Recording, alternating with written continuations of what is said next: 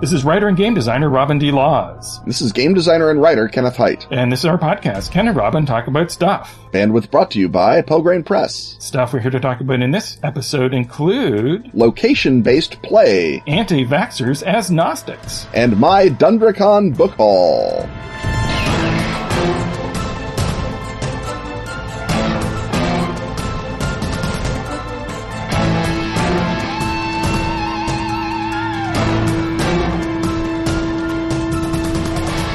Ken, do you know anything about kitties? I might. But do you know about magical kitties? I know everything. Everything about Magical Kitties Save the Day, a new RPG for gamers of all ages. But you know, young ones in particular. A perfect intro to the hobby. You mean perfect? I do not. Like the title says, you're magical kitties. Every magical kitty has a human. Every human has a problem. In Magical Kitty Save the Day, you use your magical powers to solve problems and save the day. You all live in a hometown that's filled with foes like witches, aliens, and hyper intelligent raccoons. They make human problems worse, so the kitties go on adventures to stop them and help the humans. The super simple but elegant rule system puts the emphasis on storytelling and puts the dice in the player's hands, not the GM's. And it supports a setting and characters that players are familiar with and love from the start. When you open the box for Magical Kitties Save the Day, sitting right on top is a copy of Magical Kitties and the Big Adventure. A solo play graphic novel adventure. Within moments of opening it, kiddos can create their magical kitty and go on an amazing adventure that also teaches them how to play the game. Run Magical Kitty Save the Day for kids as young as six years old. And for everyone else who loves kitties. A great game for kids to start running on their own with plenty of tools and guidance for first time GM. If you've been looking for a way to introduce your friends and family to role playing games, Magical Kitty Save the Day is the perfect game to do it. do you mean perfect? I also do not. Pick up your copy at atlas-games.com. You are cute. You are cunning. You are fierce. You are magical kitties, and it's time to save the day.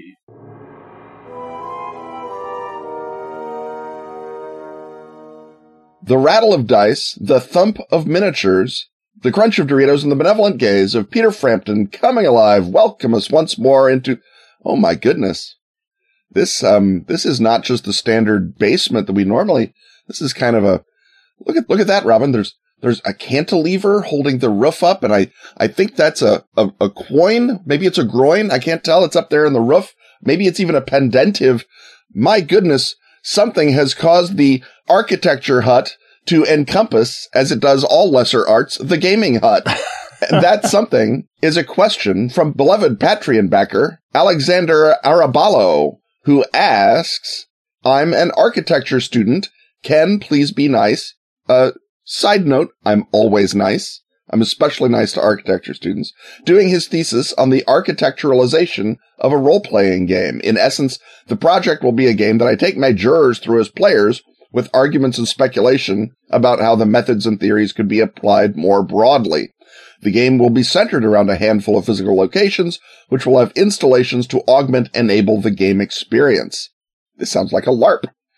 All that said, oh, was that, was that mean? Robin is calling something a LARP mean? That, wasn't mean, except possibly to LARPs. Yeah, well, all that said, do you have any tips for how to put together a location centric game? How to make it open enough that different people will have very different experiences with it? Or any tips at all about this possibly ridiculous thing that I'm doing? First of all, Alexander, you got to get a hold of yourself. If you go out and you expect meanness and you call your own project ridiculous, you're not going to have a good life as an architect. You've got to, you know, smash stuff you don't like with your cane like Frank Lloyd Wright did. That's what, that's what architects Yes, do. you have to work on your arrogance. Exactly. You've got to, you know, you know, you know, hold your head up high and say, it's not my fault the client doesn't like it. That's architect talk. Take it to the heavens. You and Zeus, gods of architecture together. Anyways, aside from that tell, Robin, we've talked about location centric games before in the sense of making a scenario that highlight a specific kind of location. Do we have ideas for playing a game in what sounds like a physical location? Is- Is this just like LARPing in a castle? Is this something else? What is it, Robin? What does Alexander want that he doesn't know he wants? Well, it sounds like more of a guided experience than a, a LARP, which is typically a whole bunch of parallel things going at once. Sounds like Mhm. there's a, a narrative going on and that this will happen more than once if we care about whether it will have a different replay value for different people, or perhaps just feel like it has meaningful choice rather than just the players being led around the nose from location to location, because that's the issue with any sort of plot line that is about moving between a series of physical spaces is is the player choosing or the character choosing i guess uh, both of them mm-hmm. to move from one location to the other or are they being led by a tour guide? And you first of all want to avoid the thing where you're being toured around. I guess the most obvious thing is you literally are taken from place to place and each place you're at there's a little puzzle or problem that you solve whether it's an interpersonal one or a physical one or, or so forth. But I think we're trying to do something more interesting than that and also more architectural than that somehow. So mm. the most obvious plot line, aside from being toured around by somebody from one location to another, is a physical quest or search or a treasure hunt or yep. uh, one step up from that would be the investigation where you're still on a treasure hunt, but the treasure that you're looking for uh, is the truth. And it would seem to me that the way to ensure maximal choice in a way that hits at the core activity of this game, which is connecting a bunch of different locations to each other, is to give the uh, player, at least at first, a choice of which location to go to after the first. So, like a gumshoe scenario, you have an opening location, and there at that location, you get news of at least two different other locations that you could go to and the next one you go to either creates or forecloses certain options that will then continue to affect the other locations on the map. And so you, have a map that is physically where all of these locations are in space. Presumably they're all closely connected. You don't want to have to, you know, I don't, I don't imagine Alexander's making his players get on a bus to another town or anything. And so there's the physical map and then there's the map of choices between those locations and why it matters you choose to go at them in a particular order. I'm going to say that this sounds like it could be very similar to a theater event that I attended in Chicago in 2018. It was called Harrow House and it was basically a haunted house, but it had drama aspects to it in that every now and again, the actors would show up and act out a scene. Maybe it was a scene from a haunting or it was, you know, there were monsters in the basement that Harrow had summoned from the outer depths with his non-Euclidean architecture. There was video and audio diaries you could listen to and watch. So it was very much a puzzle solving adventure. You're meant to, in your head, build the story of the evil architect, uh, Milton Harrow. And as you do that, you're going through the haunted house and having scary times like you do in a haunted house with moments of theater and in the sort of interactive theater tradition that we have in Chicago and I'm sure other lesser cities where the audience sort of wanders through the stage and the play occurs as they're there. And all of that came together in a, you know, a pretty fun haunted house. I'll say that and a, a pretty good uh, horror theater experience as well. And it sounds like with the addition of more free will than just do I pick up the phone and listen to the narrator? Do I have activities that I can do in the room that will uh, alter the story? And that's what moves it from haunted house or dark ride into a role playing game. I think that that might actually not be a terrible model that you have this haunted space or this mysterious space. Again, it doesn't have to be a haunting. It can be a sort of a Lara Croft Tomb Raidery kind of a thing or a John Bellairs, you know, searching for the mysterious explanation type haunted location.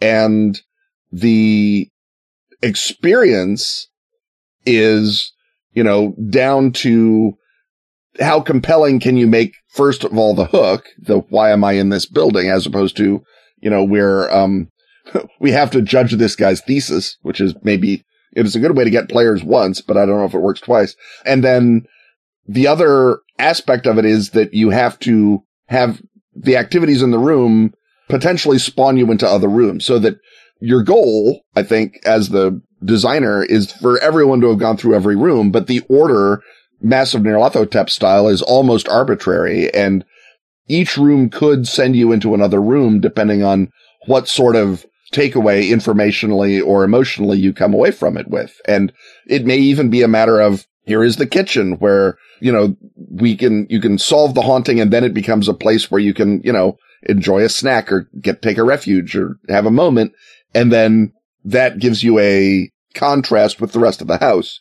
I feel like, you know, without knowing any more specifics, we are sort of in this generic space, but I think that your notion of it being a haunt or an investigation is kind of the, the key point, right? If you're looking at something that has to be physically connected, it has to be even more uh, physically determined than just a dungeon, right? Right. Uh, but I think it also has to be relevant to architecture in Yeah, some way right. to have your jurors approve your architecture thesis. So Mhm. uh, I guess what we're looking at, at here, first of all, is perhaps a almost an archaeological inquiry into you know who is the architect who built all of these things, or Mhm. what was the civilization that used this architecture, or what you know what uh, fatal mistakes of architecture do we find here that uh, brought about a doom This room is haunted by the Bauhaus. Yeah, that might be a little the, the cheesy version, Right. but like Corbusier has risen from the grave again. yeah. So uh, I guess it's also a question of how what the interactions are with the physical space when you get there, and what what it tells you, what either narrative tells you about architecture, or what architecture tells you about narrative. So so I guess to take a step back, is there a, a connection between architecture and narrative? and role playing, we're used to you know, these rooms together become a story and the, the story varies depending on the order in which you go at them. Uh, we've hit that already. Our places narrative. I know in uh, Tour de Lovecraft, the destinations, of which more in a future episode, you mention that story used to be about place in a way that it isn't as much anymore. It's become about people. What sort of stories about place suggest a narrative that Alexander could use? I mean, when you ask, is architecture narrative? Um, obviously you look at any Roman Catholic cathedral, it's a narrative. It's meant to be a narrative. It's a narrative in stone. You see the stations of the cross. You see the, you know, risen altar in the east. The whole architecture itself tells a series of interconnected stories. And so you could, you know, secularize that, obviously, to an extent. You know, architecture at the very least conveys meaning, obviously, whether or not it conveys serial meaning in the sense that we usually refer to narrative. But as you say, from the very beginnings of the hobby, we're used to connecting architecture and narrative because that's literally what the dungeon is. It's, you know, it is architecture as narrative and it's architecture as forking paths narrative in many cases, but it's very much you go through this physical space defined physically with physical components and characteristics. You map it even. And at the end, you know more about the truth of this land or this story or this wizard than you did going in. And that is the core original activity of, of, role playing. So I feel like in a way, the hard part is not figuring out how to architecturalize space. The hard part is explaining it to people who haven't been doing it instinctively since they were 10. And the degree to which you can take some of those same insights from the dungeon crawl and apply them as cathedral builders do to a, a great cathedral or people, uh, even museum construction is about, you know, allowing narrative to happen within a space, especially within a permanent uh, collection. But if you look at a, a given museum exhibit, it's going to be going through a bunch of rooms and it's going to be telling the little story of, you know, whoever the artist is in many cases or putting these paintings together to create a dialogue between them in the same way that architects create dialogue between space and shape and light and uh, everything else in a building. So to an extent, the job is to sort of, I mean, you're, you're almost got a, you know, a, an embarrassment of riches. And the job is to figure out how to take the riot of meaning that, you know, a cathedral has and pull it down into, oh no, this is the story of the time that the, you know, canon accidentally summoned a ghost and hid it in the pulpit. And now it's an M.R. James story, right? And you have to take the huge amounts of meaning and story that are in most buildings and pull them down into a more simplified, you know, this is a haunted house. This is a mystery to solve. This is a treasure hunt. We're finding where X marks the spot. And, and so to an extent, it's a lot of it is just going to be finding where the architecture is already saying something and amplifying it to drown out the other things the architecture is saying. It seems like the highfalutin, high level version of this would be you know that this series of locations tells a story and your job as uh, revisionist psychogeographers is to alter its meaning so that the architecture no longer serves the propaganda purpose that was originally constructed for. That you are essentially, you know, doing an ideological purification of an evil architect's work. And so this was, you know, originally the sacrifice chamber, and this was uh, the room that members of the public would go into to feel the, the power of the the uh, regime and there's been a new regime. I guess is almost turning into an aftermath scenario. And we have we we can't afford. There's been a revolution. We can't afford to just knock this building down. We have to turn this from the temple of political evil into the people's hall. Uh, what do we do to change these spaces and have them transmit another different meaning while also possibly running into a ghost because right. you know ghosts. Yeah, right. In a way, this is like uh, detourning Beetlejuice uh, because if you remember the the bad guy in Beetlejuice is the architect that wants to remodel the house and to detourn it and turn it from you know the sort of uh, rooted colonial Gothic history that it embodies into a modernist art expression and you know attract people from New York, God forbid. And so if you take that story and you flip it so that the original Gothic house is in fact evil, is sort of, you know, a, a hill house like in Shirley Jackson, then you are your heroic interior decorators, your heroic uh, remodelers trying to take a house that is born bad and, you know, bring it up good, uh, put some constraints on it, teach it to fly okay, right. Now people will be mad if I don't mention this is a fa- turning into a feng shui scenario, but hopefully without the wire fu or uh, guns going off. Right. Yeah. I mean, you could, you know, localize a feng shui scenario down from the whole city or from one you know, large ceremonial location into the feng. I mean, feng shui applies to individual buildings, obviously. Well, I think now that we've, uh, uh, I, I hope this is uh, ambitious in a good way instead of weirdly confusing. But uh, now that we've written your thesis for you, Alexander, yeah, uh, I think we've we've once again shown the value of uh, Patreon uh, membership. And uh, anyone else who needs a thesis written verbally in 15 minutes, let us know. But I, I, think now it's time for us to creep into another hut or corner in this case.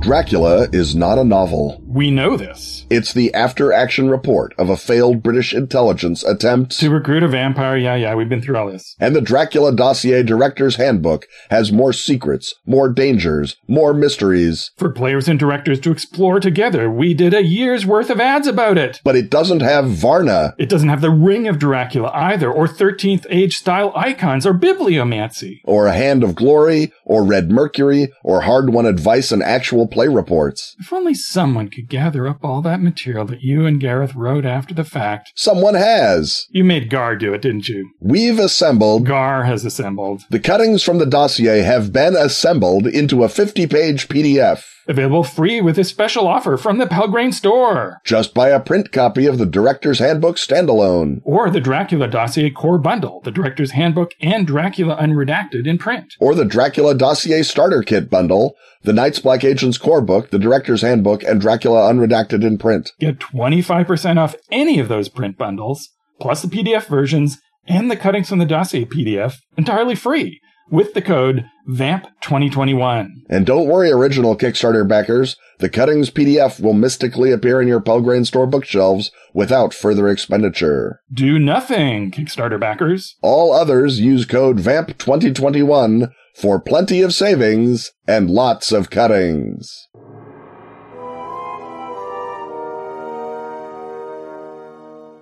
The password you had to say at the entrance the mysterious wreathed dagger, and the fact that you're probably a jobless lowlife, welcome you once more into the hut that's so badly designed and unfinished that it's only a corner. It is, of course, the conspiracy corner.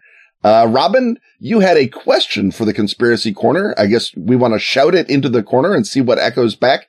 And your question was, are hardcore conspiratorial anti-vaxxers the Gnostics of our day? And I think you posed the question, Robin. That means you get first crack at answering it. Am I correct? Or did you expect me to pick that back up? Right. But I'm going to throw it back to you a bit uh-huh. uh, to remind people who the, the Gnostics were as mm-hmm. we test uh, I guess this is the test the analogy hut as well. Okay, right, yeah, right. Okay, um, the Gnostics. Obviously, uh, Gnosticism as a philosophy is different from Gnosticism as a social and religious movement, but they began as the same thing in the Near East, circa first century AD.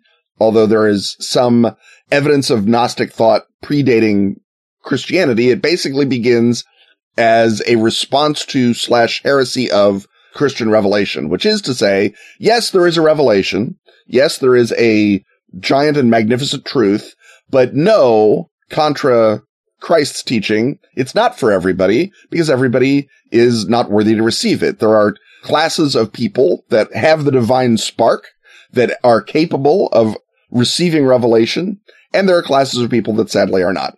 And we, the Gnostics, because we have practiced this revelation. I suppose if you're a more open type Gnostic, you practice this revelation, you can awaken a divine spark within yourself. That's sort of the happy-go-lucky Gurdjieffian version of Gnosticism. Or, nope, you can't do it. All you can do is recognize the divine spark in others and assemble a like-minded sect to hopefully either separate yourself from the world, because of course Gnosticism gets tied very, very rapidly in with Manichaeanism, which is the dividing everything into uh, good and evil, and the world is usually counted as evil for some reason. See jobless low lives, supra. But the Gnostic concept, the core Gnostic concept is there is a higher world that can be perceived thanks to fragments of it in our world. Generally, most people can't perceive it. Again, as I say, the, the fuzzy happy Gnosticism of Gurdjieff says people can be woken up to it. You can awaken a sleeper. You can t- turn a mud person into a spark person. But generally and traditionally, Gnosticism, at the very least, celebrates the fact that we, the Gnostics, because the word comes from the Greek gnosis, meaning knowledge, know things, and the sheeple, the mud people, the animal people, the, and you get the point, don't. And right. that, that is, that sort of central insight basically informs virtually all conspiracy theory, because of course, if you know the truth about the Kennedy assassination and the sheeple are out there thinking it was just some guy with a mail order rifle, then you're better than them because you have inside knowledge that they do not have. And that sort of self-congratulatory component of Gnosticism is also a big part of what drives conspiracy theory, as well as the sort of you know, drive to explain why against all justice, you personally have been done dirt by the universe, which is right. another, you know, big impulse. Yes. But, and that's the, the key thing in this, in this analogy, if it works, is that the world is controlled by the demiurge, mm-hmm. a devil-like figure who's, who's in charge and the, the good figures, the archons, you know, they, they screwed up. And this is, I think, the idea that discovering that the world is evil is part of uh, most conspiracy theories, and we're going to explore the extent to which it is part of the. And of course, there are many anti-vax isms, and they overlap in all sorts of ways with other uh, conspiracy theories, some of which are attempting to achieve power in the material world in ways that we don't want them to. And so this is, I, I think, that the hook that we're going to hang the rest of this exploration on. And another uh, hook is that, and so I guess we want to specify by hardcore conspiratorial anti-vaxxers, we're talking about the, it's a pandemic that the uh, evil forces who run the world have created this on purpose. In some versions of it, that doctors and nurses are profiting off of COVID treatment. And the Pfizer vaccine has, you know, tiny computer chips in it and all of that good stuff. Yeah. So that's one we're talking about, not just the, oh, young people don't need to get vaccinated and young people get vaccinated. Yeah, everyone should get vaccinated. But before you go into this, I also want to mention that it draws one of the things that makes any conspiracy theory powerful is if it draws on more than one strain. So it draws, and I think we will demonstrate that it does indeed draw on this Gnostic notion, but also it comes from a very, very, very, very powerful strain of of uh, belief called toxophobia, namely the fear of being poisoned. And this has been joined with conspiratorial thinking as far back as we have conspiratorial thinking in the West. So the, the Romans used to say the dirty, rotten worshippers of Bacchus are out there poisoning everybody and doing bad things. And so that, you know, basic notion that someone is out there poisoning you or that you can be poisoned without your knowledge, I think feeds very strongly into this demiurgic notion that the world is evil. And so you're like, Oh, I can't eat corn. It's, it's full of poisons, right? The, those bastards at Monsanto have messed up all the corn and now I can't be eating corn. And right. on one hand, the people at Monsanto generally are bastards. Eating too much HCFS is absolutely bad for you. But once you take it to the sort of, you know, conspiratorial extreme, then toxophobia and conspiracy thinking have blended in a really powerful alloy that is very, very hard to separate. And the great thing, of course, about toxophobia is it's no respecter of persons because as the Romans demonstrated, you can just apply it to the outgroup. You can say, well, those bad people are spreading disease. And of course, that was, you know, during the Black Death, people said, oh, the Jews are spreading the disease by poisoning the wells. And so all the way down to, you know, now it's the, you know, uh, guys in Idaho are spreading the disease by not getting vaccinated, which is again not true, but it's a powerful belief set. And that belief set does not necessarily track, you know, where you might think, well, everyone on this side thinks X. Well, everyone thinks X because people are broken and terrible. Right. And, and who wants to mess with corn? Witches. This is essentially Gnosticism is taking the, uh, the fear of uh, witches, uh,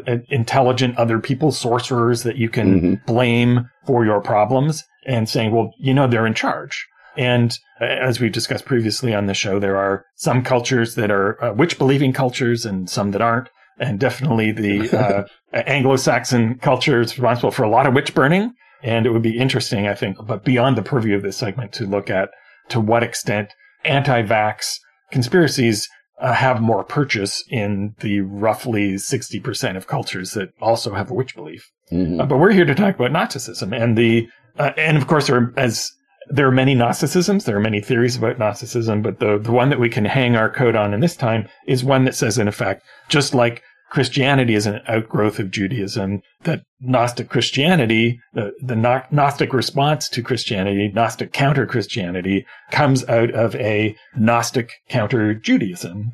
And that uh, that begins in Egypt when uh, the Romans take over in 31 BC. The Romans come along and they uh, upend the Ptolemaic rule and its state-run economy, and they introduce privatization. They uh, take a bunch of state run lands and they give it to their favorite people. You can suddenly buy lands. And what has become a, or, or what is originally a sort of a flat social structure then becomes considerably more complex where uh, you have more chance to prosper and more chance to be screwed. And very much among the people who have a chance to prosper or be screwed is the Jewish community living in Egypt at that time. And this uh, according to at least one strain of scholarship, is where the seeds of Gnosticism are planted, and then they continue on uh, into the uh, later Gnosticism that you were discussing, Ken. And so it's a free floating antinomianism. It's a way to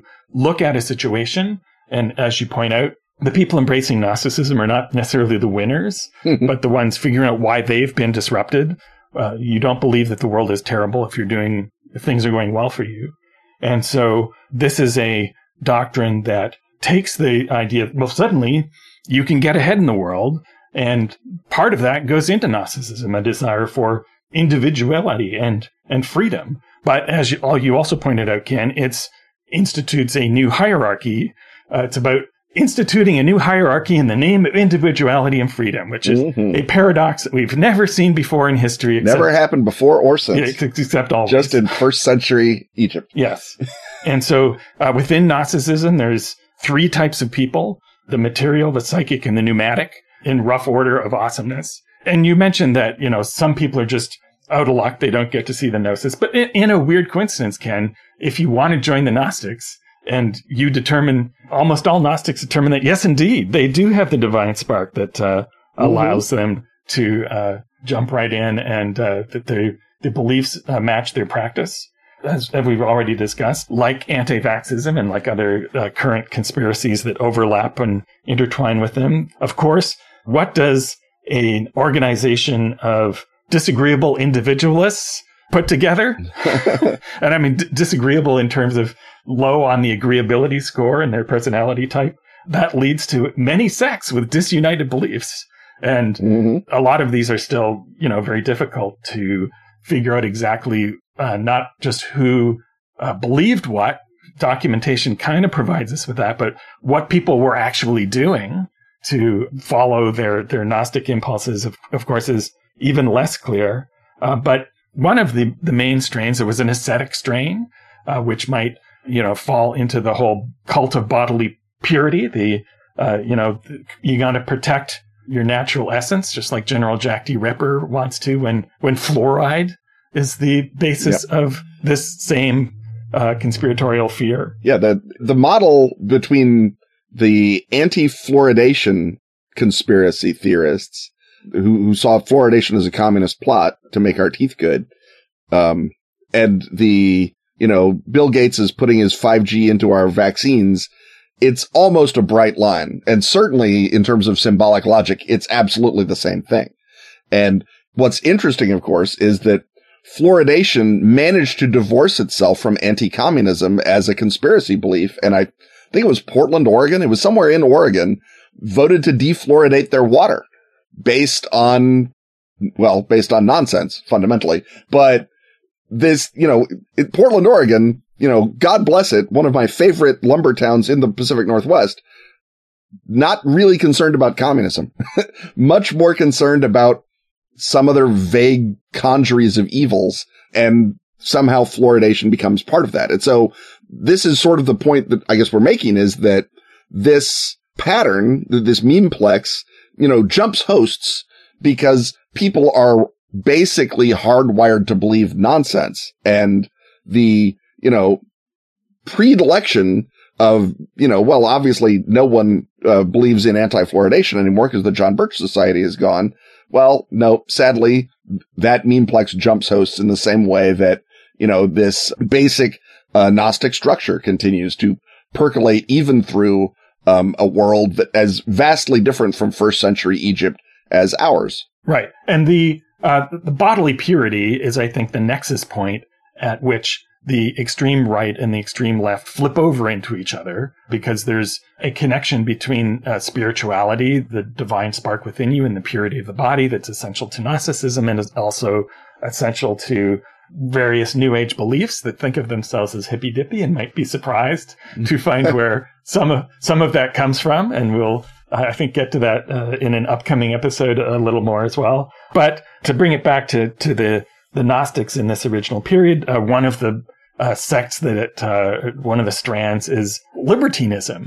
And uh, if you've had your nation's capital briefly occupied by a uh, confusing convoy of uh, uh, so-called truckers, and you can become a trucker apparently by renting a bunch of trucks is how they did that. And you saw that what did they do immediately when they set up their protest in Ottawa? Well, they set up hot tubs and a DJ theater and a rave and all of this uh, sort of crazy acting. And a bouncy castle, I saw. uh, several bouncy castles, in fact. And uh, this is uh, not only a great example of postmodern propaganda because its meaning as a sign is utterly baffling, but also reflects, I think, the libertine impulse of disagreeable individualists who uh, manifest their freedom. Some of them want to manifest their freedom by going off in a mountain and uh, uh not eating anything, but it's far more uh, disruptive to go and, and be Yahooish. So the whole uh, Yahooish side of uh, Gnosticism, I think, is another interesting parallel. With, of course, the long-standing caveat that many of the fun sybaritic things that people supposedly got up to is, uh, you know, just other people propagandizing against right. them in, yeah. in, the historical record. Yeah, I mean, you could certainly imagine if, for whatever reason, uh, you know, uh, the January 6th incursion had lasted that the QAnon shaman would have been absolutely in a hot tub, right? You look at that guy and you say, this is not the guy on a mountain. This is the guy leading the, the, the fun hot tub party. And I feel like you have that same, you know, mix basically in any fringe culture. You've got you know, let's pick the Nazis at random. I mean, you've got the sort of super ascetic, you know, you're Hitler, everyone's a vegan, you know, people are terrible, only dogs are nice, all the way out to Goering, where it's all heroin and eclairs and stolen Rubens paintings, right? That it's that same vibe. And I think some of this vibe is just that once you're antinomian, once you've rejected sort of decency and order in whatever direction, you go in all kinds of crazy directions. And it, it, a lot of this is just, you know, what, you know, society says your dice come up between six and nine. And if you do that, you're fine. And if your dice habitually tend to come up two or 11, you're just going to be wind up in an antinomian way, right? I, I, think that there's, there's a degree to which the, the seeker finds the, the, the lesson, uh, as well as the notion that this memeplex suddenly makes you into hot tub party guy or a mountaintop ascetic. I, I feel like if you're naturally the kind of person who wants to boss everyone around and tell them you can't have uh, nice things, or you're the kind of person who only wants to have nice things and not want, and doesn't want to listen to anything else, you're obviously going to object to a world that says we have to go work.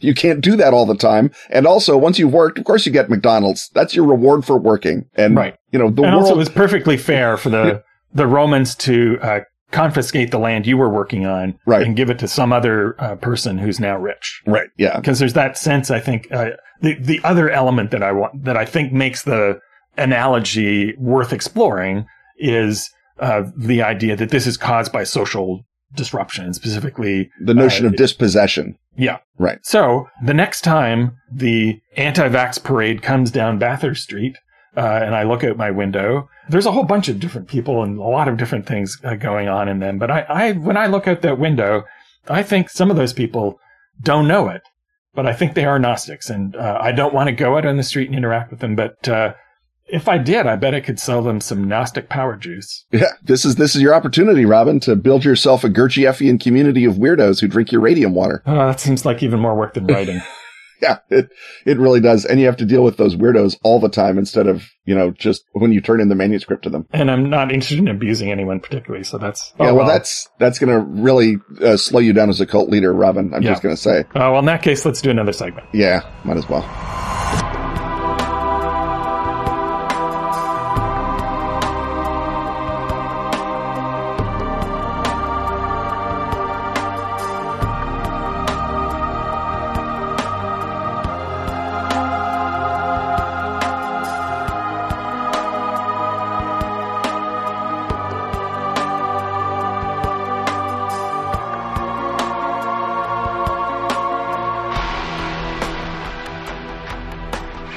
The best of Ask Åskfågeln is now available at DriveThru RPG. All issues of Fenix magazine since 2013. That's spelled F E N I X. Can now be grabbed in special English editions. Containing stellar gaming material from our own Ken Hite. And such other recurring stalwarts as Graham Davis. And Pete Nash. Also find Dice, the gorgeous photo book celebrating that classic gaming accessory. And Freeway Warrior, the series of post apocalyptic choose your adventures by Joe Dever. And if you speak Swedish, not English. That's Swedish, not English. You can delight in every original issue of Fenix And the new Sagebrush and Six Guns role playing game, Western. How do you say slap leather varmint in Swedish? Uh, oddly, Google Translate refuses to help on that. That's the best of Åskfågeln on DriveThru. Keep this podcast on a solid foundation alongside such beloved Patreon backers as Chihiro Yamada, Eric Parks, Evan Hughes, Garrett Fitzgerald, and Todd W. Olson.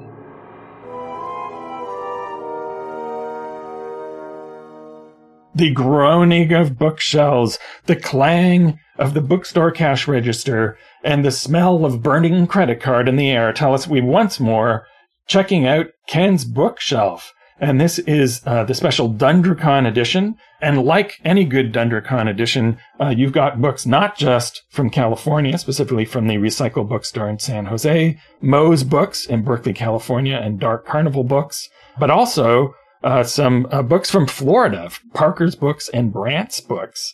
And uh, we got a lot to get to. So many, in fact, that we're probably going to get to more of them in an upcoming episode, a couple of episodes from now. But since there are so many, enough further ado, and let's get right to it. So the first book on your exciting list here, I see a theme from this uh, uh, first tranche of books, perhaps a theme that is feeding into Hellenistica.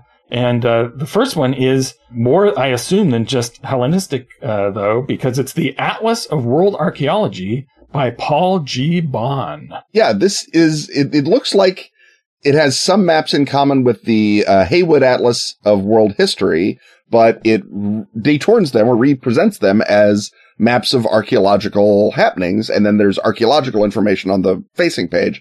So if you've already got the Haywood Atlas, maybe this is not something you need to grab, but I will tell you that it is a great little source for you know, the cultures we traditionally associate with archaeology. Obviously, you can do archaeology about, you know, 20th century, but that's not what they're doing here. Going up to, I think, the Viking era in the West, you know, ancient China, ancient India, ancient Mesoamerica, all of those very uh, well presented. Those Haywood maps are excellent. I have not yet gone through it in enough detail to know whether or not there are more maps that are specially drawn for the book. But even if they aren't, the facing material is still pretty strong uh, primer on various ancient cultures, uh, etc. Uh, next, we come to Vestal Fire, an environmental history told through fire of Europe and Europe's encounter with the world and I don't know, I doubt a little of the syntax of that uh, lengthy subtitle. That seems to be two subtitles, one of which is setting fire to the other, but it's by Stephen J. Pyne. Yeah, this one, it, uh, big environmental histories are interesting, obviously. The question of using fire as the meter is different. I think Cronon's Nature's Metropolis, which was, I think, the first great environmental history that I read, used water as its source because again, it's about Chicago. So lakes and canals pop into mind. This one is about the taming slash, you know, burning to pieces of the wilderness. And you use fire as the metaphor and the literal tool with which you do that. Pyne is, you know, coming at this as a historian. He's coming at this as an ecologist. If it's even half as good as the subtitles, as you say, um, it's probably just as uh, ideologically messed up as it is grammatically messed up, but it's going to have a lot of what do I want to say, um, unusual perspectives on, say, you know, Vikings uh, versus the clearing of land that basically created the potential for the High Middle Ages. Uh, all of those things are super important. All of those things can be looked at apparently through the light of a fire. We come now to a familiar name. That is the name of Robin Lane Fox and traveling heroes, Greeks and their myths in the epic age of Homer. So, what does Fox bring uh, to the uh, party uh, on Olympus, uh, so to speak? Uh, Fox is here talking about the 8th and 7th centuries BC, which is when Homer lived, if Homer lived, and of course Homer lived, you monsters, how dare you. And his argument is that the sort of imagination revolution that is represented by Homer is caused by the Greek colonial experience where suddenly they're leaving Greece. They're sailing not just to the other side of the Aegean, but to the far reaches of the Western Mediterranean into the Black Sea, North Africa, and they are discovering new landscapes and that these new landscapes then they have to reconcile the fact that this is a different mountain. You know, we're very far from Olympus. Where's Zeus? And they have to sort of come up with well, Zeus is bigger than that. The, the world is bigger than that. And this, the world is bigger than that is both the sort of world war that is the Iliad, and also it is obviously the Odyssey, which is maybe the more directly uh, connected to the Greek uh, colonial experience, because the Odyssey has, I think, with some degree of solidity, been painted onto the Western Mediterranean, which is, as Fox points out, being settled by the Greeks literally at the same time that Homer is uh, composing the Odyssey. So you have the creation of these new myths that are being fed back into archaic Greece, which uh, again allow it to become classical Greece, and that Homer acts both as the sort of transformer of these myths and the uh, exalter of them, but also as a way to explain the world back to the Greeks that they have been discovering. Like most Robin Lane Fox books, it's probably you know, maybe a teeny bit of a bridge too far, but it's certainly going to be good Hellenistica fun to go through and say, oh, look at that. This weird mountain in Spain gets written into the Greek mythology because the Greeks have to explain it somehow. Now, I know it's your policy, Ken, that whenever you see a book that might tempt a role playing game designer of weaker will to design a too complicated grappling system. You buy it in order to protect uh, them from it. And that's why you got Combat Sports in the Ancient World by Michael Poliakoff. Yeah. I mean, it's basically, and it says the ancient world, but it very helpfully concentrates on combat sports in ancient Greece. So it's got a Hellenistical quality. There's a whole chapter on Pankration, which is their sort of combination of wrestling and what we might look at now as, as Russian martial art systema, as well as boxing, stick fighting, all the other sorts of things that you did instead of actually, you know, fighting each other in uh, ancient Greece and to a lesser extent Rome. Um, I think if you want, you know, Roman combat sports, then you're getting into gladiator country, and that's a whole different book. Uh, Poliakoff is definitely the first half of that, the, you know, boxing, stick fighting, and, uh, Pankration, and that makes it super interesting and super useful. Now we have a primary text translated and annotated. It's the Argonautica by Apollonius Rhodius, and the uh, translator and annotator is Peter Green. Uh, Peter Green is a, a, you know one of the stars, a A list stars of classical history, and he's got a bit of a bite on him, as people know if they've read his books on Alexander the Great. And him translating and annotating the Argonautica is the reason that I got this, because obviously the Argonautica is in, you know, many, many versions are online already. I don't need it to find out what happened. This is really something I got for Green's translations and annotations and mostly the annotations, quite frankly.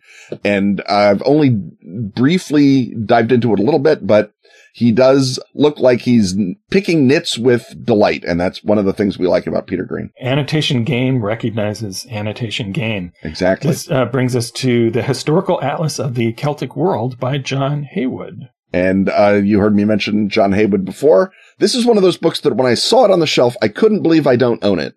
And maybe as I examined my haul further, it turns out I did, but I don't think I did. This is a large format book, lots of maps, and it goes back to about 4500 BC and down to all, pretty much modern times. So it's got, you know, modern Ireland and the modern Irish diaspora at the very tail end of it. I mostly picked it up because I'm looking for discussions of the sort of period in which the Celtic hill fort becomes the Celtic oppidum and ideally with maps to indicate the extent of that difference. But obviously something says historical atlas. If there's only a 50-50 chance I own it, I, I, own it. Next, we come to The Philosopher and the Druids, A Journey Among the Ancient Celts by Philip Freeman. And this is a story about the historian and philosopher Posidonius, who in the first century BC, circa 90 BC thereabouts, decided he needed to learn the wisdom of the West. And in ancient Greece, there was four mythical directions you could go. You could go east to India. Well, that had pretty much been played out. You could go south to Ethiopia. Didn't want to do that. Possibly didn't want to leave the, you know, comfort of Mediterranean climate. Uh, you go north to Scythia. Again, Herodotus had basically burned that one out. So he decided he was going to be the guy who went west and asked the Celts what was up. Uh, the, the Celts at that time, sort of this mysterious people. Every now and again, a little war band would come by and invade and it would be strange. So he thought, I'll go out and ask these guys what's up. And he's basically the only ancient source we have besides Julius Caesar for the Druids and for all manner of other things about the Celtic world. And with Posidonius, as with Tacitus, you have to sort of separate to what extent is he doing actual ethnography? To what extent is he saying, you know, snotty things about the homeland? But again, he's all we've got. And you don't actually see Posidonius get a lot of study. And so it was fun to see a, a book about him. So there we are. Yeah, I, I would think the amount of additional material on somebody like like that would be very scant. That you'd have to do a lot of uh, work to all rope it together into a a, a narrative. Yeah, and, and, like many ancient Greek figures, you know, we know the one book and then we barely know anything else about him. So it's it's it's good fun, obviously, to figure out what this stoic philosopher from literally the most civilized place in the world, Rhodes, is doing out amongst the Asterix and the Gauls and then, you know, just the fact that we've got a first person view of the Celtic world that we don't have from anybody else. That's pretty interesting. And next we come to a book in a series, The Armies of Ancient Persia, The Sasanians by Kaveh Farrokh. Yeah, this is a guy who's a amateur military historian and has decided he's going to rescue the Persians from the obloquy of being sort of the Washington generals of the ancient world. We know the Persians almost exclusively from their defeats from Marathon, Salamis, Thermopylae, a, you know, a, a win that turns into a defeat in propaganda. Uh, then of course, Alexander the Great just bounces them up and down the wall. And then they constantly go up against the Romans and constantly don't win. So he is trying to rescue them. And this is the first in a projected trilogy. To my mind, maybe the least interesting of the projected trilogy, but it's a beginning. Uh, this book was actually uh, provided to me by beloved Patreon backer Charles Picard, who went and found it. So it's sort of a book haul, book haul, second order. Just wanted to give him the shout out because, you know, not only beloved listener, but also beloved book provider, and that deserves praise. And then it's just a straight up military history of the Sasanians. They take over, obviously. Everyone knows this, uh, in the second century AD from the Parthians and become a great military power for about 400 years. And to put it in its most basic, Farrokh says that doesn't happen by accident. And he's especially interested in rescuing the uh, bad reputation of Persian infantry. And he wants us to know that the Persians fielded perfectly good infantry and how dare you. And I will be very interested to see what he says when he gets around to the Achaemenids and uh, we start getting into a military history that I know a little bit better than I know the Sasanian one. Well, now we uh, move from the ancient history to uh, somewhat nearer in time. Uh, we jump way forward to the Tropics of Empire, why Columbus sailed south to the Indies by Nicolas Wey Gomez. Yeah, this book caught my eye for a couple of reasons. One, it is gorgeous. It is a beautiful piece of book production. Second, it was super discounted. It, I think it marketed for 50 or 60 bucks. I bought it for under 10.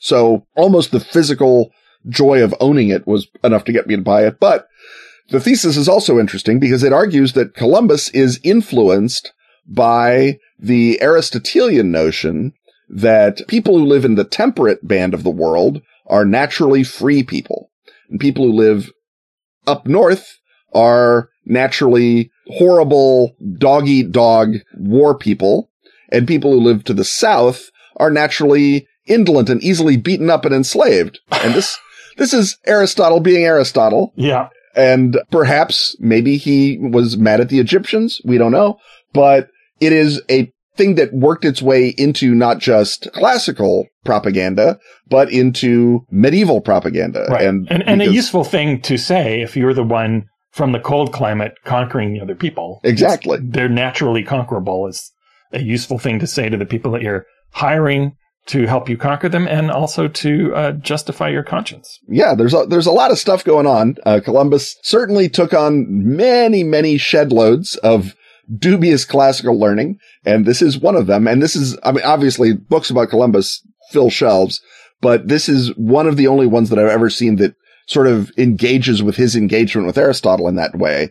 And the, the degree to which Gomez demonstrates it and illustrates it and sort of continuously goes back to Columbus as not just one crazy Italian, but as someone who is part of this, you know, classical project uh, it, it's a perspective on Columbus I don't see as often. And again, as I mentioned, the book is physically just gorgeous. So why not own it? Uh, well, so far, my favorite subtitle comes with Pirates on the Chesapeake, being a true history of pirates, picaroons, and raiders on Chesapeake Bay, 1610 to 1807 by Donald G. Shomette. And uh, believe it or not, this is not the only book on pirates in the Chesapeake Bay. There's a number of them. This happens to be the one that I found. I love the notion that there are pirates on Chesapeake Bay, frankly. I assume that what happened is you've got uh, Catholic Maryland, you've got Protestant Virginia, and you've got a lot of inlets on the coast and plenty of colonial authorities willing to look the other direction. And that's what causes pirates to happen. The notion that it goes down to 1807 is pretty whack, quite frankly. So I'll be, I'll be very interested to see where they go with that. Obviously, we know that Blackbeard, of course, sailed around in North Carolina. So it's not that big a jump to assume that other classic era pirates were up in the Chesapeake. But I think this is really going to be about, you know, people uh, descending on other people's oyster fisheries and banging them around and, and stealing them across to Baltimore and or uh, Williamsburg ahead of the cops. Well, boat crime is piracy if you say it is. Exactly. The New England Knight, Sir William Phips, 1651 to 1695 by Emerson W. Baker and John G. Reid. He must have been interesting if it had two people to team up to write about him. Yeah, he was, in fact, speaking of pirates, he was a pirate and he became governor of the Massachusetts Bay Colony in 1692. So that is a career. And the notion that he is a knight, he's capable of getting an actual knighthood, tells you something about the sort of fluidity of social lines in the restoration. He might have brought back some of the things that he stole on a boat and given the right people. Might have done it. He, uh, had all manner of, you know, various adventures as a pirate captain. And then, of course, he politically syncs up with the uh, King William's uh, regime and becomes a knight and then gets to be governor of Massachusetts. So he's um, a pal of Increase Mather. So the notion that Cotton Mather is all super respectable and his son's pals with a pirate. I mean, what's not, what's not to love about this? So there's all manner of, uh, thing. And of course, he plays a role in the Salem witch trials as well because it's under his jurisdiction that they happen. So it's, it's quite a story with our, our boy Phips. And of course, at the end of his governorship, everyone's yelling about why do we have a lowborn pirate as our governor? And he comes back to uh, London and his last act is to commute everybody's witchcraft sentences just to shut everybody up and give them something to talk about. So maybe not the best person in colonial New England, but certainly one of the funnest and certainly worthy of a, even a biography by two guys, as you say. Right. And, and a massive witch pardon that, that I'm sure makes up for all manner of piracy. Mm-hmm. Uh, speaking of subjects that can fill entire shelves, we come to Casanova, The World of a Seductive Genius by Lawrence Bergreen. This is a straight up bio of, of Giacomo Casanova. I don't know to what extent it takes Casanova's autobiography as gospel truth. I hope not to much extent because Casanova is, you know, maybe one of the uh, first people to do autofiction well. And as we all know from everything we've learned about autofiction authors now, it's packs of lies. so I think that a lot of this is also Bergreen's opportunity to sort of talk about the world of the uh, 18th century, and you can sense that from the subtitle. I did check before I bought it. The Comte de Saint Germain appears, but only on one page. So there we are. And now we come to, uh, I guess, people who don't fill entire bookshelves. In the Shadows of Victory, America's Forgotten Military Leaders, 1776 to 1876 by Thomas D. Phillips. And I should mention at the outset that uh, there is a sequel to this in the Shadows of Victory 2 that goes up to the end of World War II. The notion being that there are forgotten generals that we don't venerate as much as we ought, and that these are mini biographies of those, as well as generals who are more famous in other wars, but they did cool stuff in the war before the one that they got famous, and that should be mentioned. So it's sort of pocket military history. I don't know how obscure some of these people are to uh, normies. To me, when you open a book and you see that the first of America's forgotten military leaders is General Nathaniel Greene, I think he's not that forgotten. And Dan Morgan, the famous uh, captain of the riflemen, general of the riflemen, again, not George Washington famous, but I don't think forgotten forgotten is the way that I would describe them. But either way, maybe more underrated, which is a less exciting underrated title yes. to put in your book, or uh, underloved, because certainly Nathaniel Greene, one of America's natural geniuses at guerrilla warfare, definitely the you know the the Fabian genius that saved America in the South. But is he underrated? I forgotten. Who can say? Anyway, that is the sort of thing that you're getting. You're getting a bunch of little potted military history biographies it's perfectly sound for what it is.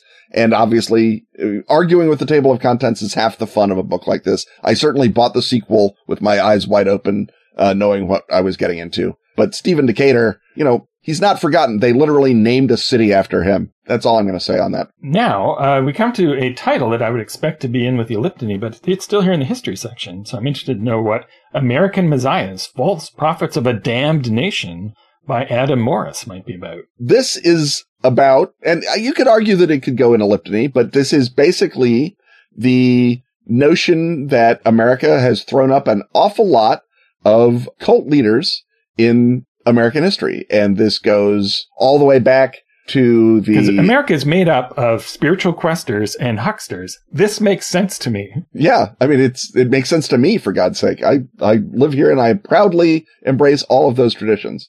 But this includes, you know, Father Divine as well as Cyrus Teed, the Hollow Earth guy. It talks about, you know, Joseph Smith, all manner of sort of figures that you could argue uh, and in some cases they were deliberately so. And I think that uh, Adam Morris is somewhat making the argument that these cults don't just spring up because these guys are crazy. They spring up because of genuine social ills and the cults are attempts to address them. And so, uh, Father Divine famously, you know, was uh, working for civil rights back in the 19th century when that was much harder. Cyrus Teed believed not only is the world hollow and we live inside, but capitalism was wrong. And the inner earth is, you could argue, a reification of a psychological belief that the world should be turned inside out, that it's basically levelerism. And instead of a flat earth, you have a, uh, hollow earth. So this is the direction that Morris is going. And that's why I think it goes in history, not in the Elliptony. And finally, for this segment, we come to Machine Made Tammany Hall and the Creation of Modern American Politics by Terry Golway. And this is everything that it says on the tin. This is just a history of Tammany Hall. And I picked it up, first of all, because uh, Tammany Hall is the prototypical American uh, political machine in New York City, founded by the lovely and talented Aaron Burr. And then, you know, gone from strength to strength to strength. The, the book says it does not shy away from the underbelly the seamy underbelly of Tammany Hall. And I was like, in fact, we are promoting it here, here in the promotional text. That's all belly. the, the overbelly, the glossy back fur of Tammany Hall is what needs a look at. I think everyone knows about the seamy underbelly, but it's, uh, you know, by God, because Tammany Hall became basically the conventional Democratic Party machine in New York. Good for you, Terry Golway, to try and square that circle. Uh, but uh, I feel like Terry Golway believes that New York should be governed by a Democratic Party machine, and he's just trying to figure out why it's not so terrible that it's Tammany Hall, while also talking about the notion that Tammany Hall becomes the prototype for uh, political machines in Boston and Chicago and other American cities that have them. Well, that's a lot of books, so it's time to uh, cleanse our ears with a uh, very beautiful, well shaped commercial message, and then we'll be back uh, with uh, some more exciting items from Ken's Hall.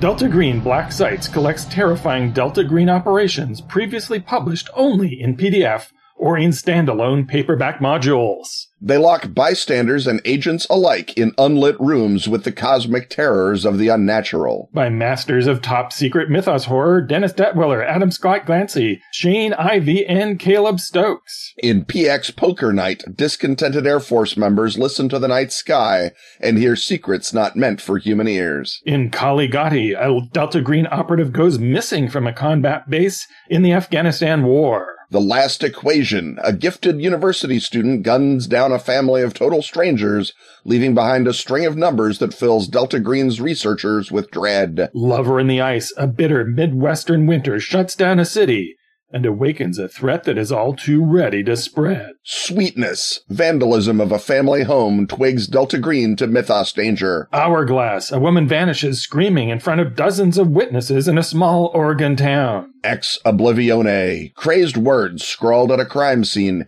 hint at Y'ha-nthlei and the sea. The Child, a traumatized child looks to the agents for protection from voices that never cease. Delta Green Black Sites is a full color 208 page hardback. Grab it now before it grabs you.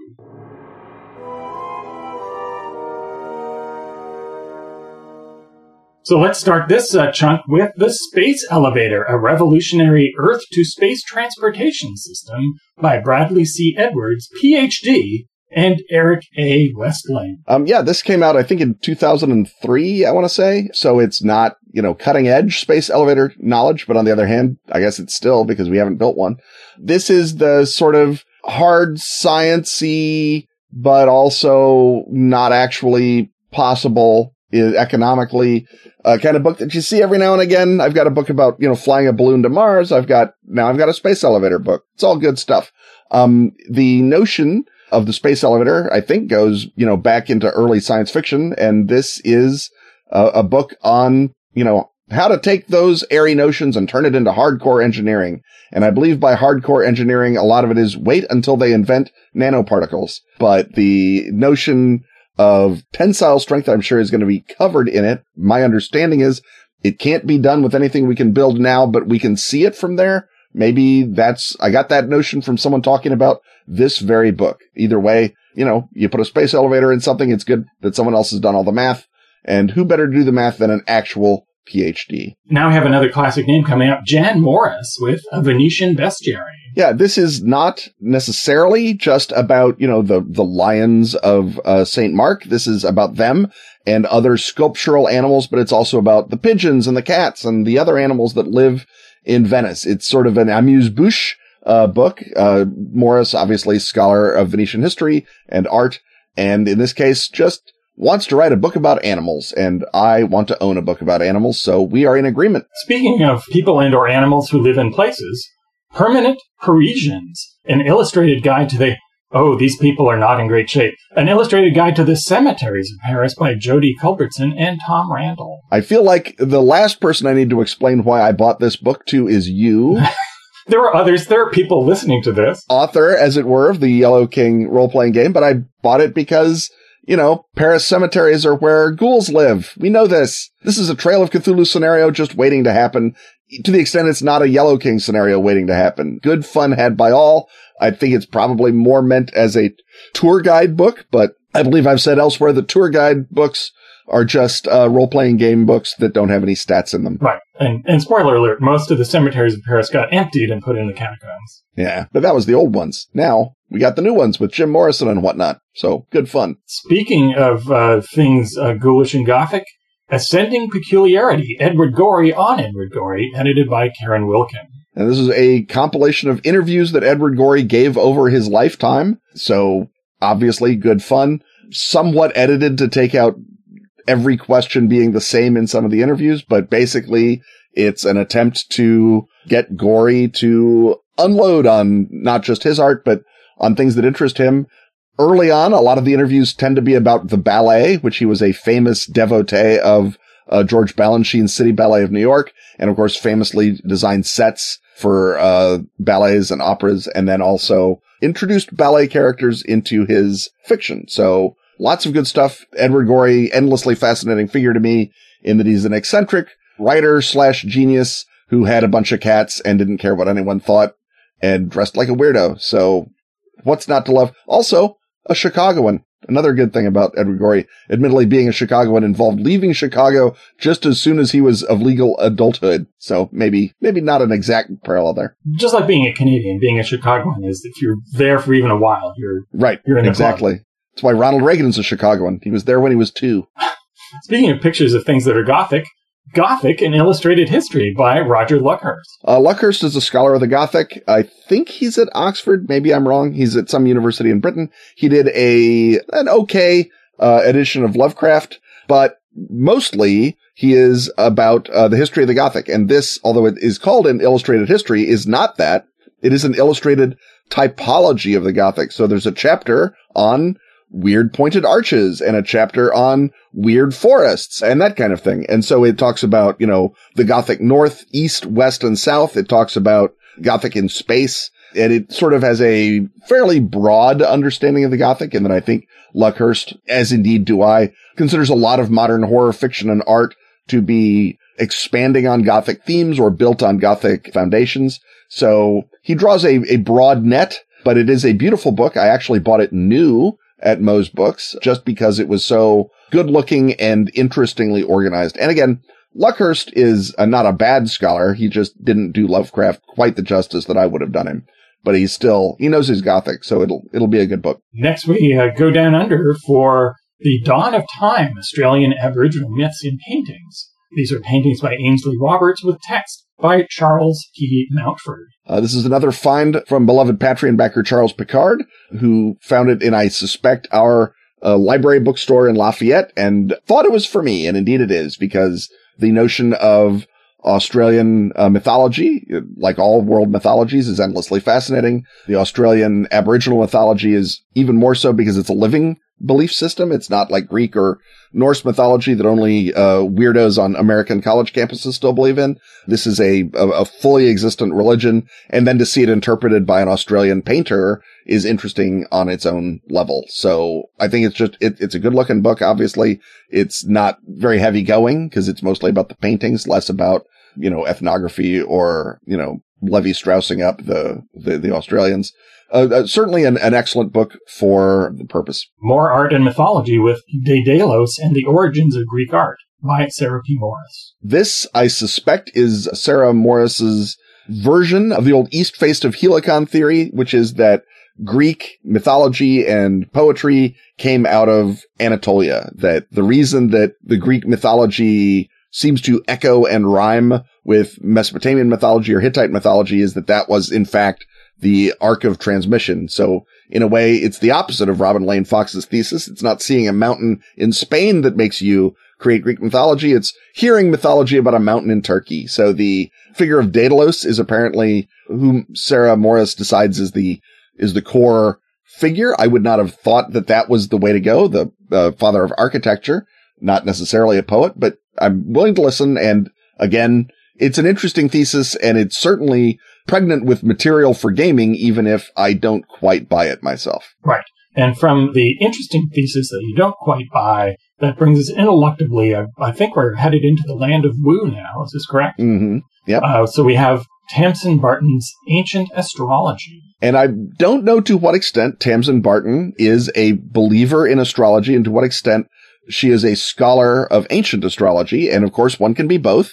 This looked like a pretty solid breakdown of the origins of astrology in Greece and Mesopotamia, and then the practice by which horoscopes were cast in the classical period versus how they're cast now.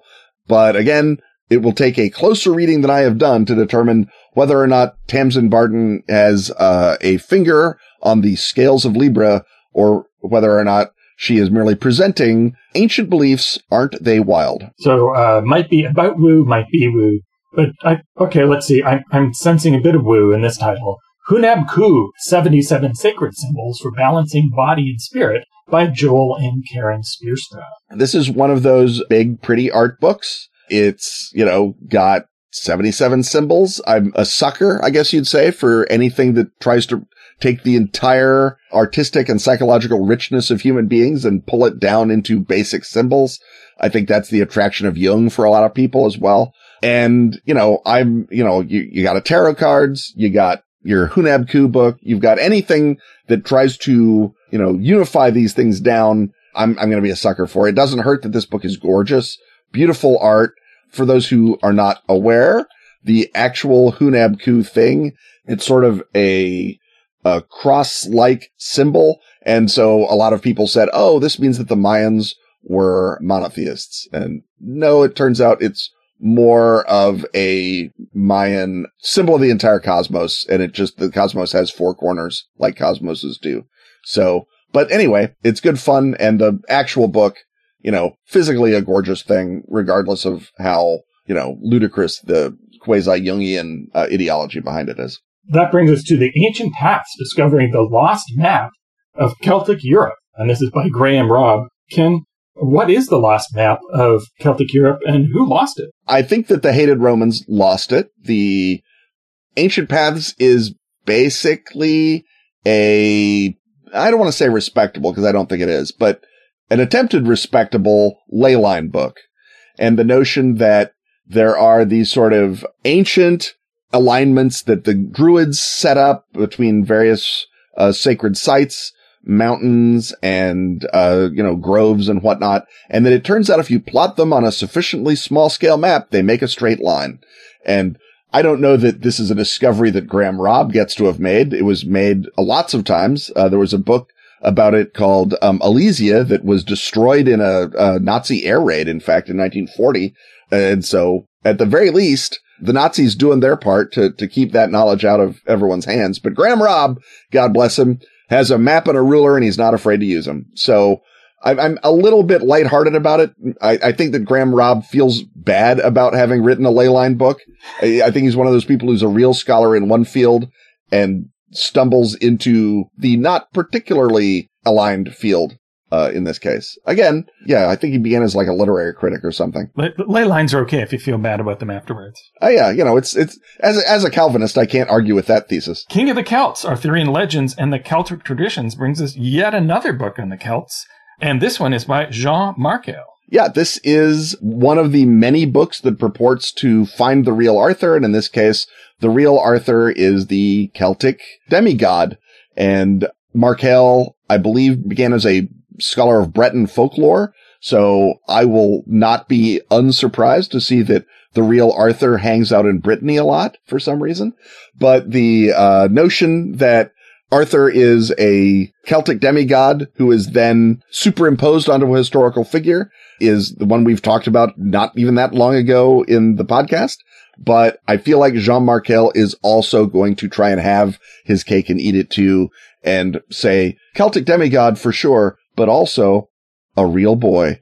And I think that this is where we put Markale amongst the woo and not amongst the historians of the 6th century Dark Ages. Well, we move our woo to the Vatican now with The Sistine Secrets, Michelangelo's Forbidden Messages in the Heart of the Vatican by Benjamin Blech and Roy Doliner. Yeah, I don't know to what extent this is just standard old art interpretation. Oh, that uh, halo means that he lives in the West. And to what extent it's going to be Michelangelo was a Freemason.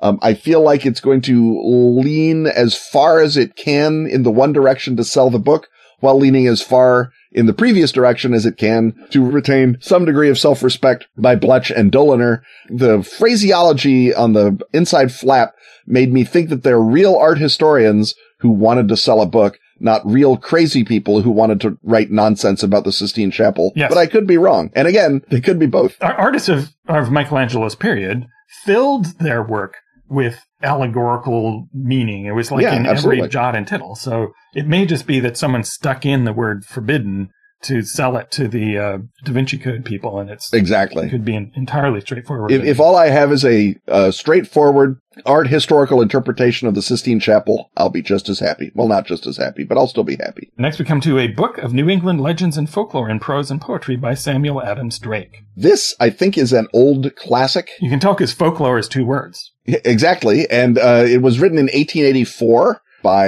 a Massachusetts journalist. And it's, you know, it is what it is, right? It's, it says what it is on the, on the front. Back in 1884, you didn't mess around with fancy allegorical titles. If you had a compendium of legends and folklore in prose and poetry, that's what you said you had. And that's what we have. I've got other compilations of New England legendary. Uh, this one was both inexpensive and had an index, which I think are my are my key buy a folklore book or don't buy a folklore book.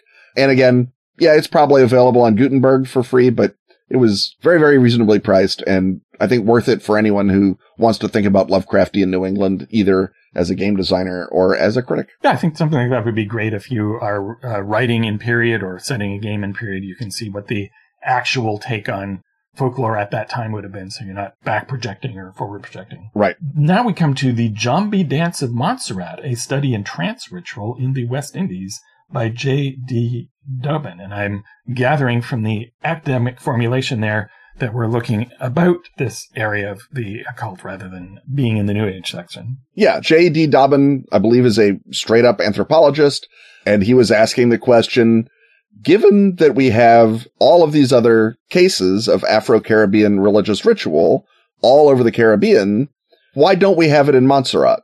Because I think Montserrat sort of presented itself. It's an island in the West Indies in the, you know, out there by Dominica and Grenada and those. And it presented itself as basically just a regular old island. Nothing, uh, nothing to see here.